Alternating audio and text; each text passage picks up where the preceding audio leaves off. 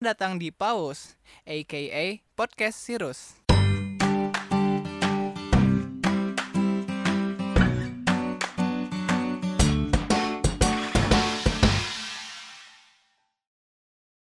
Selamat datang di episode pertama kita dalam serial Campus Life. Serial ini bakal membahas kulit-kulit dari University Life. Di serial ini, kita bakal mewawancarai alumni Semansa yang sekarang udah jadi mahasiswa dari kampus-kampus terkece di Indonesia. Lalu kita bakal kupas-kupas juga nih kulitnya tentang bagaimana sih kehidupan kampus yang mungkin selama ini diimpi-impikan. Kayak mungkin uh, kita sering kayak ngelamun mikirin ntar kalau misalnya gue udah kuliah gue bakal kayak gimana ya? Apakah apakah kehidupan sebagai mahasiswa itu bakal lebih sibuk dari SMA atau mungkin justru sebaliknya? Apakah gue bisa bangun lebih siang? Apakah ada bel masuk? Mungkin kalau misalnya telat masuk dipagerin kan mungkin ada banyak hal-hal yang di, tidak ditemui di SMA bisa ditemui di dunia perkuliahan dan sebaliknya. Nah, buat serial Campus Life kali ini kita kita kedatangan Kak Jodian. Halo semuanya, pendengar pertama dari podcast Hirus. Hihi, ini ini perdana guys. Nah, jadi buat yang belum tahu, Kak Jodian ini adalah leader of Semansa dari Sirus angkatan 40. Nah, baru lulus nih tahun kemarin Ya, per podcast benar. ini dibuat. Ya benar. Nah, eh, jadi eh, sebelumnya kenal dulu nih Kak Jod. Kan kita bahas tentang University Life nih. Jadi mungkin boleh kenal nih Kak Jodian dari kampus mana, jurusan mana? Oke, jadi eh, kenalin gua Jodian dari Teknik Industri Universitas Indonesia angkatan 2019. Nah, aduh, teknik industri kece banget nih. Fakultas Teknik Indus- Industri ini kan kayaknya salah satu jurusan favorit nih. Temen-temen Iya. aku pada sering bicara ntar gue mau masuk FTI aja ah. Atau juga nih sering bahas-bahas nih kakak-kakak yang udah lulus nih yang sering promosi tentang FTI ini kayak FTI ini sesuatu yang sesuatu yang grand gitu dibandingkan teknik-teknik yang lain. Ah ya. Nah mungkin eh Kak Jodian kayak mungkin bisa promosiin nih kayak kenapa harus masuk FTI gitu kayak apa yang bikin FTI lebih spesial daripada kampus-kampus Oke. lain. Oke, pertama gua konfirmasi dulu ya. Ah. Jadi kalau di eh, Universitas Indonesia sendiri Iya. eh, Teknik Industri itu ada di Fakultas Teknik. Nah, Mm-mm. sedangkan kalau Fakultas Teknologi Industri atau FTI Mm-mm. itu adanya di ITB dan ITS alias di institut. Nah, Oh, jadi kalau heeh. misalnya uh, teknik industri di Universitas Indonesia itu uh, dia uh, satu fakultas dengan teknik yang lain. Mm-mm. Enggak seperti di institut kayak ITB atau ITS yang yang mana mereka uh, udah lebih Oh, iya, dijuruskan ha. lagi gitu. Oh iya kan ada kayak misalnya kalau ITB kan Institut Teknologi jadi mungkin kayak spesialisasi Iya, gitu ya. Lebih mereka udah lebih dijuruskan lagi Heeh.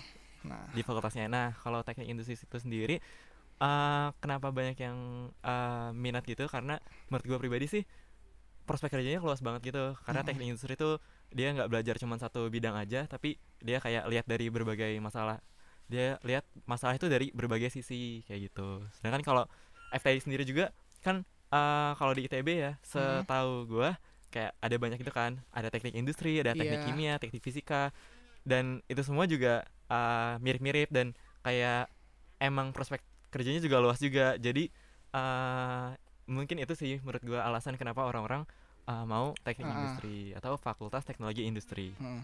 Nah, terus apa yang membedakan nih eh, ada teknik industri, ada teknik kimia, teknik bla bla bla, Hmm. ini ada teknik industri. Hmm. Apa nih beda sama teknik lain? Soalnya aku juga dengar kayak kalau kakak-kakaknya bilang itu nanti eh, kerjaannya kayak misalnya eh, ngurusin proses produksi atau kayak merancang Iya. pabrik itu. Aduh, aku sotoy banget nih, tapi mungkin karena udah ada narasumbernya bisa ceritain mungkin Kak kayak apa sih bedanya sama teknik teknik yang Iya betul lain? banget. Jadi teknik industri itu kalau misalnya secara definisi uh, sedikit aja sih singkat aja. Mhm. Jadi teknik industri itu emang intinya adalah bagaimana kita membuat uh, suatu sistem terintegrasi. Eh, Wah, Aduh ini ya. agak berat ya. Nah, Tapi apa-apa nih anak-anak semansa kan suka denger yang berat-berat nih. mantap banget. Heeh. Jadi sistem terintegrasi itu supaya bisa efektif dan efisien. Mm-mm. Nah, jadi uh, teknik industri itu uh, membuat suatu sistem integrasi jadi efektif dan efisien dan itu caranya dengan melihat masalah dari berbagai sisi kayak gitu. Nah, bedanya sama teknik yang lain mungkin kalau teknik yang lain itu uh, sebut Iya, aja kayak- misalnya teknik elektro. Heeh. Jelas dong ya, ada barangnya, Iya. barang-barang elektronika atau mungkin uh, tenaga tenaga listrik Iya. atau gatrik uh, atau uh, barang-barang yang emang dekat dengan kita Iya, heeh, terutama kayak- dengan listrik Mm-mm. terus kalau misalnya teknik mesin jelas mesin mesin dia terus, kayak. Iya kan. Nah, kalau teknik kimia uh, dia lebih ke uh, pemrosesan bahan, bahan mentah Mm. menjadi bahan jadi. Nah, kalau teknik industri sendiri itu uh, sebenarnya produknya nggak ada. Kayak kita Iya Ya. benar kita nggak merekayasa suatu produk, kita nggak membuat suatu produk. Jadi fisiknya itu nggak ada, tapi kita Wujudnya? seperti membuat uh, solusi, kita membuat keputusan, kita membuat suatu sistem gimana supaya sistem itu jadi lebih efisien dan efektif kayak gitu. Oh, jadi kayak misalnya kan yang lain misalnya teknik kimia mereka apa apa kerja memproses bahan-bahan kimia gitu. Mungkin kalau kalau aku nangkapnya kayak kalau misalnya dari teknik industri itu berarti kayak kita ngelihat dari jauh nih apakah apakah orang-orang kimia ini kerja udah efisien atau belum Iya gitu ya. bener banget, bener Ah. banget. Tapi kenapa ada tekniknya nih Kak? Ada kayak mungkin bisa aja Ah. itu masuk ke manajemen lah Oh, atau iya. masuk ke ya kayak gitu. Iya benar. Jadi teknik industri juga uh, slogannya adalah uh, where management and engineering meets. Jadi Ah, uh, mereka mereka ini uh, manajemen dan teknik ini disatu ini di teknik industri karena emang Hmm. sebenarnya uh, teknik industri kayak salah satu basicnya itu juga manajemen. Tapi teknik itu kan sebenarnya rekayasa ya. Kalau Iya. bahasa Inggrisnya itu engineering. Nah, Mm-mm. engineering itu sebenarnya bahasa Indonesia itunya bahasa Indonesianya itu rekayasa.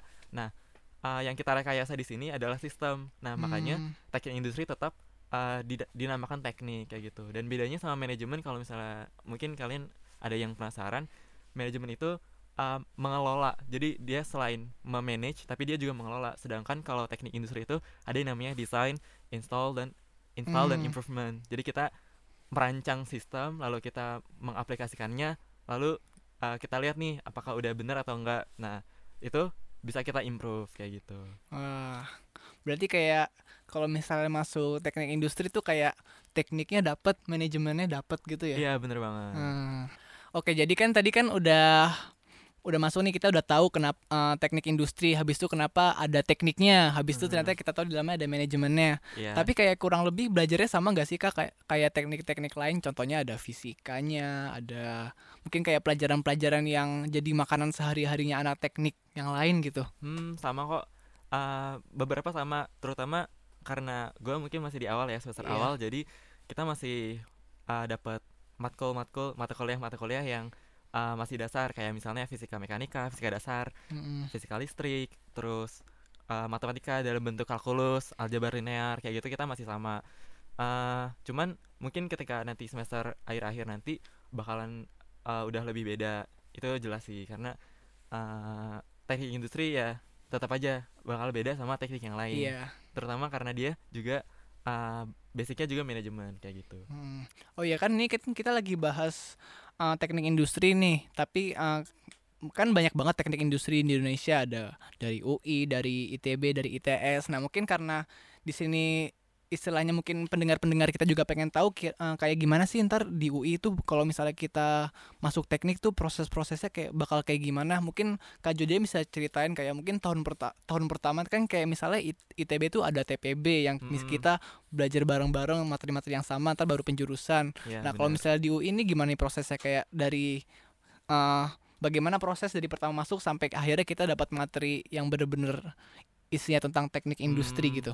Oh gitu ya Eh, s- sebenarnya gimana ya dari semester satu pun kita udah dapat ini sih udah langsung pengantar penjurusan iya benar Ah. ada pengantar namanya pengantar teknik industri dan semua jurusan kayak gitu cuman apa ya yang mungkin eh kalau semester awal pasti ada tahap yang bareng-bareng dong tahap bersama yang Iya. bareng-bareng kayak misalnya le- eh, sebut aja kalau di ITB ada TPB tahap Iya. perjuangan bersama terus kalau di IPB ada PPKU Hmm. terus eh, ya Hmm. mungkin di univ-univ lainnya juga mungkin akan mirip-mirip gitu. Tapi kalau di UI sendiri eh nggak nggak diprogramin sesuatu yang kayak satu semester semuanya sama gitu enggak tapi ada matkul yang bareng-bareng. ya bareng-bareng. Ada satu universitas namanya MPKT ya intinya kayak gitu sih.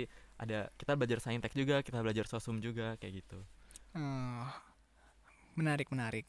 Nah jadi kita udah tahu nih kayak eh, seluk beluknya secara singkat eh, seluk beluknya fakultas teknik industri itu kayak gimana di UI dan apa bela- di situ belajar apa aja sih Hmm, Nah sekarang kita eh, beralih ke materi yang sebenarnya pengen bener-bener kita angkat gitu. Jadi tentang campus life. Jadi kayak kan kita pengen pengen tahu nih gimana sih kakak-kakak yang udah masuk ke dunia perkuliahan itu transisinya gimana gitu. Kayak Hmm. kan misalnya di apa kayak tadi di awal aku udah bilang kayak mungkin apakah di kampus ada yang namanya telat sampai dipagerin itu mungkin ya itu bodoh banget. Tapi mungkin kayak pengen tahu nih kak kira-kira selama pas kakak masuk ke dunia perkuliahan nih proses transisinya gimana gitu? Kayak ada hal-hal yang eh, bikin ada mungkin ada kayak culture shock gitu Hmm. atau hal-hal yang bener-bener baru banget dan asing gitu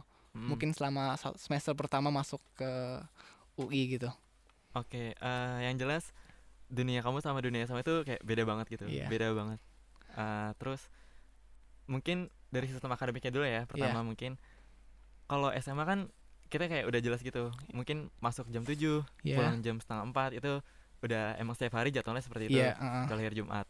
Nah, kalau di kuliah sendiri eh nggak kayak gitu. Nah, misalnya lu bisa aja kelas jam 1, jam 1 siang terus Mm. selesai jam 4 sore. Udah, terus besoknya bisa aja eh, kelas pagi jam 7 terus sampai jam 9 udah. Terus habis itu kelas lagi jam 1 kayak gitu. Hmm, Ada bem- ada beberapa kelonggaran dari eh, jadwalnya juga. Terus misalnya ada banyak kosongnya juga. Terus ya kayak gitu sih. Jadwalnya lebih nggak tentu kayak gitu. Nggak yang eh, oh dari jam 7 sampai jam setengah 4 gitu. Enggak tapi tergantung sama eh, matkul itu sendiri kayak matkulnya itu ada di mana terus eh, tersedianya jam berapa aja sama dosen siapa aja kayak gitu sih hmm. jadi mungkin itu sih yang pertama jadi karena kita moving class tahu nggak Iya, ya moving iya class moving class. Nah, Iya, datang kayak datang kayak ya istilahnya kayak kita mau praktikum biologi ke lab biologi gitu Iya, ya. Kalau di SMA kayak gitu.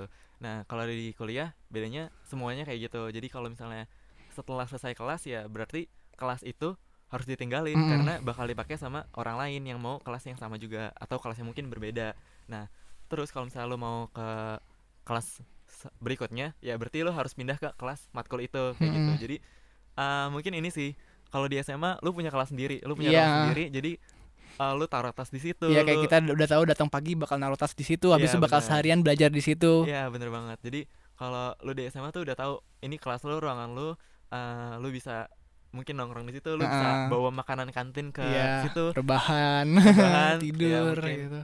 kayak gitu bisa. Tapi kalau di kuliah, ya lu nggak punya ruang kelas gitu, Mm, lu nggak bisa mungkin kayak seharian gitu di kelas gitu, kayak nggak mungkin gitu, kayak nggak bisa gitu karena kelasnya bakal dipakai gantian. mm, Terus juga lu juga harus eh, ke kelas matkul lu kalau misalnya matkul lu udah ganti kayak gitu. mm. itu sih dari sistem akademiknya yang pertama terus kalau tadi eh, nyebut tentang telat juga ya Iya, kayak gitu itu gimana? Hmm. Mungkin kayak nanti itu bisa nyambung juga tuh ke kayak kita mau bahas gimana sih eh, hubungan kan ke- kalau di SMA nih kita kita kan diajar sama guru nih. Jadi kayak kalau mungkin di SMA kita dipos- diposisikan lebih dekat sama guru kayak Hmm. ruangan ruang guru tuh cuma be- apa beberapa puluh meter dari kelas habis itu Hmm. kayak mungkin mau ngumpul tugas apa bisa ke ruang guru mungkin bisa sekalian dibahas tuh Kak, kayak apa sih eh, bedanya hubungan antara eh, murid dan pengajar hmm, antara SMA sama kuliah gitu. hmm.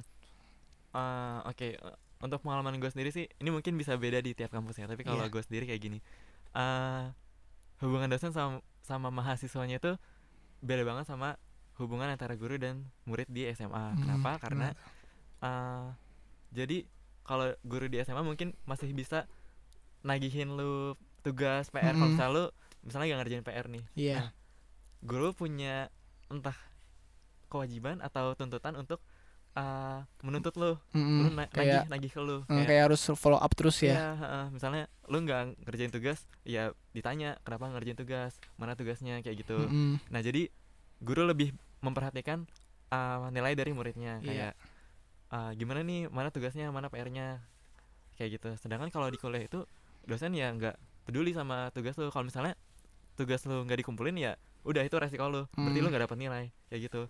Kalau lu nggak ngumpulin tugas dosen nggak akan nagih yang mana tugas anda gitu. Nggak mungkin kayak gitu. Jadi, Oh, kayak gitu sih.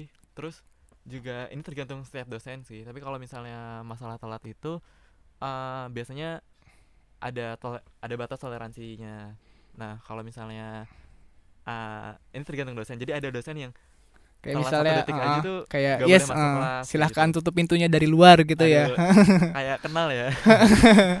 Itu ada yang kayak gitu. Uh, uh, sedangkan kalau misalnya dosen yang lain juga ada yang uh, sampai cuek aja kalau misalnya ada yang masuk gitu iya ya. benar.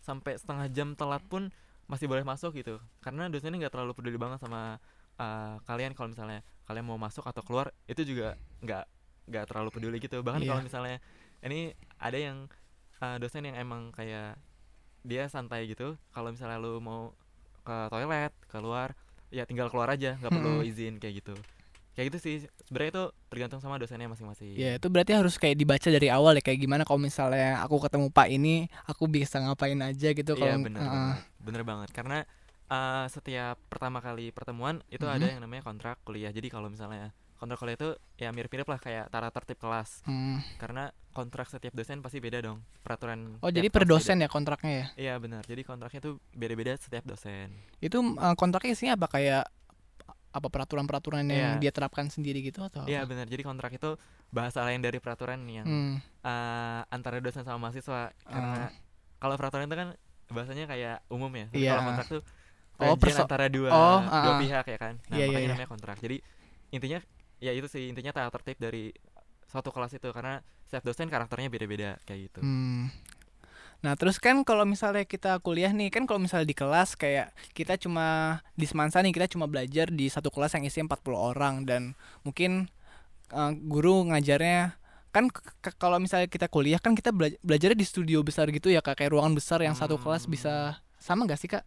Kalau nggak Hmm. salah kayak aku lihat di film-film kalau misalnya kuliah tuh ada yang besar banget yang mejanya Ah. keliling gitu jadi kayak setengah lingkaran Ah, yang habis itu gurunya di depan di papan tulis ah. raksasa gitu habis itu dia ngejelasin nah mungkin berarti di sini kayak kita pengen tahu ap- cara ngajarnya pengajar di SMA sama di kuliah tuh sama nggak sih kayak Oh. cara ngajar dosennya gitu Hmm. Oh ya paham. Jadi maksudnya sebenarnya ini juga tergantung sama mata kuliahnya. Kalau Iya. jadi setiap matkul itu kelasnya tuh beda-beda. Ada yang Mm-mm. kelasnya kuotanya cuma 15, ada yang Mm-mm. kuotanya 30, ada yang kuotanya 40, bahkan ada yang kuotanya sampai 100 Mm-mm. kayak gitu. Nah, kalau kuota yang 100 biasanya pakai kelas besar yang Iya. tadi eh, Arya bilang iya kayak mungkin kayak yang di film-film gitu iya ya. kayak film-film aku yang bener-bener kelasnya sampai Ah, setengah lingkaran kayak iya. gitu. Ya itu ada yang kayak gitu. Eh, terutama kelas-kelas besar, kelas-kelas yang emang eh, kelas bersama. Nah, Iya. sedangkan kalau misalnya kuota yang sedikit kayak mungkin 10, 30 atau 40 ada juga dan itu Mm-mm. biasanya matkulnya yang lebih jurus yang lebih menjurus ke jurusan masing-masing kayak gitu. Nah, kalau untuk eh, cara ngajarnya balik lagi sih itu tergantung dosen masing-masing juga kayak Mm, karena tiap dosen beda dong ya kan eh ada yang mungkin mirip kayak SMA di mana eh, dia bener-bener yang ya udah ngajarin terus bener-bener ngedikte ada yang kayak gitu ada yang eh ya pokoknya dia yang ngomong aja iya, di depan ya. ngomong kayak gitu. Terus ada juga yang eh emang bener-bener satu-satu nih dia mastiin setiap mahasiswanya ngerti pelajaran dia. Dia kayak Oh, gitu ada kayak gitu ada juga. ada yang kayak gitu juga. Heeh. ada juga yang eh mungkin kayak nggak terlalu peduli pokoknya dia eh ngajar dia kasih materi terus lu mau tidur mau dengerin ya itu terserah lu. Karena ya kalau kuliah itu emang udah tanggung jawab lu sendiri Iya, gitu. Nggak mungkin yang dosen tuh yang nagih lu untuk ayo perhatiin gitu. Enggak tapi ya itu balik lagi ke diri lu. Kalau lu udah kuliah tuh lu harus mandiri gitu sih. Iya dan harus lebih bertanggung jawab ya. Iya jadi kayak aku baca berarti kan kalau misalnya kita udah jadi mahasiswa nih berarti kan udah ada kata kita awalnya siswa Hmm. udah ditambah jadi maha jadi mahasiswa berarti ada hal-hal yang istilahnya kayak beban-beban yang bertambah gitu Iya, ya. bener banget Kayak ya satunya itu tanggung jawab jadi harus bertanggung jawab sama diri sendiri. Diri Contohnya sendiri. kayak nilai tadi kan kalau misalnya di sekolah kan kayak mungkin kadang-kadang kayak ah udah kalau tugasnya nunggu di nunggu ditagih aja ataupun paling nanti pas mau ulang pas mau pengambilan rapot juga mungkin ditagih ini tugas-tugas yang belum tapi Hmm. hal ini nggak bisa kita ketemuin pas udah kuliah iya bener banget nah terus eh, aku pengen tahu nih kak kan kayak kalau misalnya di SMA ini kan kita kayak punya teman sekelas gitu Mm-mm. habis itu kayak mungkin lingkaran pertemanan kita mungkin bisa seangkatan kalau misalnya di SMA kan seangkatan kan jelas eh, Hmm. IPA dan IPS yang total mungkin 380 sampai 400. Nah, kalau misalnya di kampus ini kayak lingkungan pertemanan itu gimana, Kak? Kayak mungkin bisa satu angkatan atau mungkin per jurusan masing-masing atau mungkin ketemu pas lagi orientasi itu gimana Hmm. kak? Iya itu, ya itu juga eh bener sih. Jadi ada yang eh, ketemu di orientasi, ada yang ketemu di mungkin organisasi tingkat univ atau tingkat Mm-mm. fakultas. Tapi kalau misalnya untuk lingkaran pertemanan yang deket banget gitu, Iya. mungkin nggak akan sebanyak di SMA gitu. Walaupun ini juga tergantung orangnya masing-masing sih. Ada juga kok yang lingkaran pertemanannya besar juga. Karena itu juga balik lagi ke masing-masing orang, tergantung Hmm. tujuannya di kuliah itu apa. Nah, ah, tapi kalau misalnya gue boleh bilang, ya nggak akan terlalu yang deket banget gitu. Kecuali kalau emang misalnya ah, lu ikut himpunan, himpunan Mm-mm. jurusan kayak gitu. Jadi lebih ke ini sih, lebih ke mungkin kalau misalnya uh, kelasnya banyak yang barengan pasti kayak uh, jadi makin dekat Iya. karena makin sering ketemu dong ya kan terus misalnya organisasi satu organisasi pasti kenal dan uh, pasti bakal lebih bonding juga lebih dekat juga mungkin pas organisasi terus orientasi terus di kelas juga ya uh, lebih ke orang-orang yang sering ketemu aja sih mungkin Iya. lebih dekat kayak gitu Oh berarti kayak sama kalau misalnya di, di kuliah ini kita misalnya empat tahun tuh nggak bakal selalu ketemu muka-muka yang sama gitu ya? iya bener Ha. banget hmm. Jadi kayak misalnya tergantung ngambil kan tadi dibilang tuh ya misalnya per, eh, setiap kelas beda-beda ada yang Iya. 15 itu kan berarti kayak orang dari mana-mana gitu ya. iya banget Hmm. Tapi yang justru berarti eh kita bisa koneksinya kita bisa lebih banyak Iya, gitu. benar. Heeh. dan itu balik lagi sih ke masing-masing kalau misalnya jadi kan gini eh, peluangnya adalah lu berarti bisa kenal sama satu fakultas gitu Iya. kan lu kan lu bisa kenal sama orang lebih banyak tapi eh, Ada itu balik lagi ke lu kalau misalnya lu emang mau kenal ya lu kenalan aja Mm-mm. tapi kalau enggak ya ya udah gitu karena ya mungkin nggak akan ketemu lagi atau mungkin jarang bakal jarang ketemu jadi itu balik lagi ke masing-masing Nah, kita kan udah bahas semua ini kayak dari awal tadi tentang FTI itu apa sih? Habis itu kayak kita bakal belajar apa aja? Habis itu selanjutnya berpindah ke kehidupan kampus, kayak dosennya gimana? Habis itu lingkungan pertemanan pertemanannya gimana? Nah, sekarang kita beralih ke hal-hal yang lebih emo nih, kayak mungkin selama selama satu, satu semester pertama ini ada nggak kak kayak suka dukanya di kampus tuh gimana kayak Hmm. hal-hal yang dikangenin selama di SMA Hmm. gitu apa tuh kak Iya, jadi kalau sukanya banyak sih karena uh, di sini lu ketemu banyak orang, terus Mm-mm. uh, lu ketemu banyak orang yang inspiratif banget, banyak banget orang yang kayak bikin lu tuh termotivasi untuk jadi lebih Waduh, keren ah. lagi, jadi lebih baik lagi, beneran banyak banget orang-orang kayak gitu.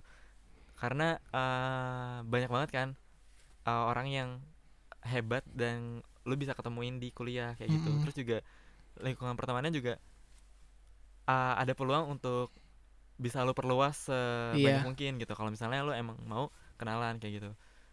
Itu sukanya. Terus apalagi ya mungkin eh kalau kayak mungkin kayak eh, kebebasan-kebebasan yang bisa didapat yang nggak Oh, didapat iya. di SMA tuh apa aja Oh, kayak mungkin ini ya. tadi kayak bisa bangun lebih siang mungkin Oh, bisa iya, mungkin bener, bangunnya bener. bisa lebih siang Iya benar. Jadi kalau di kuliah itu eh kadang-kadang ada matkul yang mungkin jam satu siang, Heeh. jam, jam 2 siang atau mungkin sore doang atau Iya. bahkan bisa aja libur nggak ada kelas sama sekali di weekdays kayak gitu.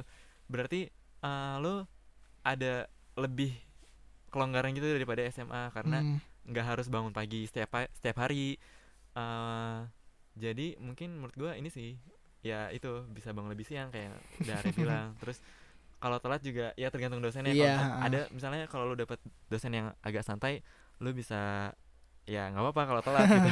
lu bisa santai aja nggak terlalu nggak usah panik gitu. Terus mungkin ini ya apa? eh, karena kita nggak pakai seragam kita nggak perlu takut ah eh, iya oh iya atributnya oh iya iya ini aku baca gitu. banget kayak mungkin di akhirnya pas di pas udah kuliah nih banyak rambutnya panjang-panjang atau Iya, apa kayak bisa menjadi diri sendiri gitu ya Ah iya benar. Heeh. Ya kurang lebih kayak kurang gitu lebih sih. kayak gitu heeh. Nah, jadi kebanyakan emang eh, setelah masuk kuliah mereka pengen oh pengen bebas nih, pengen Mm-mm. bebas setelah lulus dari Akhirnya. SMA akhirnya. nah, jadi ada yang panjangin rambut gitu, terutama terutama yang cowok-cowok. Terus kalau yang cewek-cewek atau sebenarnya semuanya sih ada beberapa yang kayak pengen ngecat rambut kayak gitu Mm-mm. sampai mungkin rambutnya oranye, rambutnya Iya. bahkan ada yang rambutnya warna biru, terus tengahnya hijau, setengahnya merah kayak gitu. Itu bebas banget karena nggak akan dikomentarin sama dosen, nggak ada yang bakal marahin Hmm. lo atas hal itu kayak gitu Heeh. yang penting ini sih yang penting sopan aja sih kalau misalnya kayak gitu Nah, oke berarti ini tadi kayak mungkin eh, kemewahan-kemewahan kemewahan-kemewahan ya yang Kemewahan. udah didapat pas bangku kuliah. Tapi habis itu selanjutnya berarti ke hal-hal yang dikangenin, mungkin hal-hal yang hal-hal yang pengen terulang lagi di kuliah di bangku kuliah gitu. Hmm, eh, itu sih jam kos sih menurut gue itu karena gini kalau di kuliah itu kalau nggak ada dosennya ya udah lu pulang lu Mm-mm. nggak ada kelas ya udah berarti lu nggak usah ada di kelas itu sedangkan kalau di eh, di SMA kan kalau nggak kalau nggak ada gurunya Mm-mm. berarti lu jam kos kan Iya. nah jam kos tuh ya udah lu bener-bener bisa ngapain aja kan di kelas Mm-mm. itu lu bisa nobar lu bisa eh, entah lu ngobrol gibah terserah Oh, kayak ya lu kalau jam kos tuh asik gitu lu main sama temen kelas gitu kan sedangkan kalau misalnya di kuliah kalau misalnya kalau misalnya di luar di luar jam kuliah ya udah nggak ngapa-ngapain iya, gitu ya. iya iya bener kalau misalnya udah nggak ada dosen ya udah lu pulang atau enggak ya udah lu ke mana Pada gitu nongkrong. atau enggak teman-temannya tempat-tempat yang iya. kumpul kayak gitu bisa kayak gitu cuman ya udah nggak nggak ada tempat di mana lu bisa kayak sekelas nonton bareng kayak gitu itu jujur Hmm. gua kangenin sih dari SMA Iya, mungkin hal ya, mungkin hal-hal yang kita nikmatin juga ya pas sama selama masa SMA meskipun dia Iya. jangan banyak-banyak juga juga Iya, lah. bener. Heeh. Ada lagi mungkin Kak? Sama itu sih tadi sempat gue singgung juga jadi kalau dukanya itu eh kadang-kadang dosen itu suka ngabarin itu hamil satu jam sebelum kelas kalau misalnya dia nggak bisa datang. Misalnya Hmm, kelas pagi nih kelas jam 7 gitu. Nah eh, kita udah siap-siap nih berangkat terus udah nyampe. Ternyata pas nyampe kelas dosennya baru bilang saya nggak bisa datang hari ini. Nah berarti kan kita harus eh, pulang lagi dong atau enggak ya berarti eh, kayak sia-sia dong kita bangun pagi kita udah jauh-jauh ke kampus ternyata dosennya nggak ada nggak ada kelas jadi itu sih mungkin kayak eh, beberapa hal yang hal-hal kecil yang Iya. agak ngeselin gitu tapi ya dinikmatin aja sih Oke, ya. menarik banget nih. Nah, berarti eh, karena kita udah sampai ke sesi emo, sesi suka duka dari kehidupan di kampus, maka berarti kita sudah ada di penghujung dari podcast kali ini. Nah, terima kasih banget nih buat Kak Jodian bisa nyempetin waktunya buat hadir di pod- di pause kali ini. sama-sama terima kasih juga udah mengundang gua di podcast pertama Sirus ini Nah, di nah di penghujung podcast ini ada kesan dan pesan gak Kak nih untuk pendengar-pendengar kita dari Semansa? Hmm, oke Eh, pertama untuk Sirus dulu deh jadi Iya. kesannya eh, keren banget karena akhirnya eh, pecah telur nih akhirnya dapat Aduh. eh, kesempatan untuk beneran bikin podcast Sirus yang pertama. Alhamdulillah. dan terima kasih juga untuk ah, karena telah mengundang gua di sini sebagai eh, guest pertama ya. Sebagai narasumber pertama. Eh, terus untuk pesannya mungkin ini sih. Eh untuk anak-anak SMA atau anak-anak Semansa yang sekarang masih ada di, masih ada di Semansa eh have fun di SMA karena Mm-mm. di kuliah itu tidak seindah yang lo bayangkan gitu. Jadi semua kenangan di SMA itu gimana ya? Menurut gue sekarang gue kangenin gitu sih. Jadi eh bener-bener di bener-bener di mak- maksimalin gitu loh di SMA lu bisa ngapain aja lu bisa eh organisasi atau mungkin berteman kayak gitu di SMA terus juga jangan lupa eh, belajar yang giat tapi kayak agak Seimbangin gitu ya. Iya, iya. Gue cuman kok kasih pesan aja sih kalau misalnya mau kuliah itu eh lo harus berjuang gitu. Jadi untuk dapetin yang lo mau eh lo harus benar-benar berjuang untuk Mendapatkannya. mendapatkannya. Jadi kalau misalnya lo, lo semua yang mungkin masih kelas 12 Ya. tetap semangat karena sebentar lagi UTBK Iya. Eh jangan terlalu berharap sama SNM karena itu bonus. Belajar aja untuk UTBK, untuk SIMAK, untuk utul-utul yang lain. Persiapkan semua gitu ya. Persiapkan semuanya karena eh, jangan pernah taruh semua telurmu dalam satu ranjang Hmm. dan satu keranjang. Jadi ya itu aja sih. Semangat semuanya. Nah, semangat nih buat kakak-kakak kelas 12 yang udah dengar pesan-pesan dari Kak Jodian. Tetap semangat belajarnya dan mungkin tadi kata Kak Jodian juga mungkin tetap nikmatilah selama masih bisa mungkin bersenang-senang di SMA ya sebelum naik Iya, ke bangku benar. kuliah. Nah, dengan selesainya episode pause kali ini, saya Arya Pradipta sebagai host dari episode kali ini pamit undur diri. Mohon maaf bila ada kesalahan kata. Semangat, selamat menghebat dan sampai jumpa di episode pause selanjutnya. Thank you.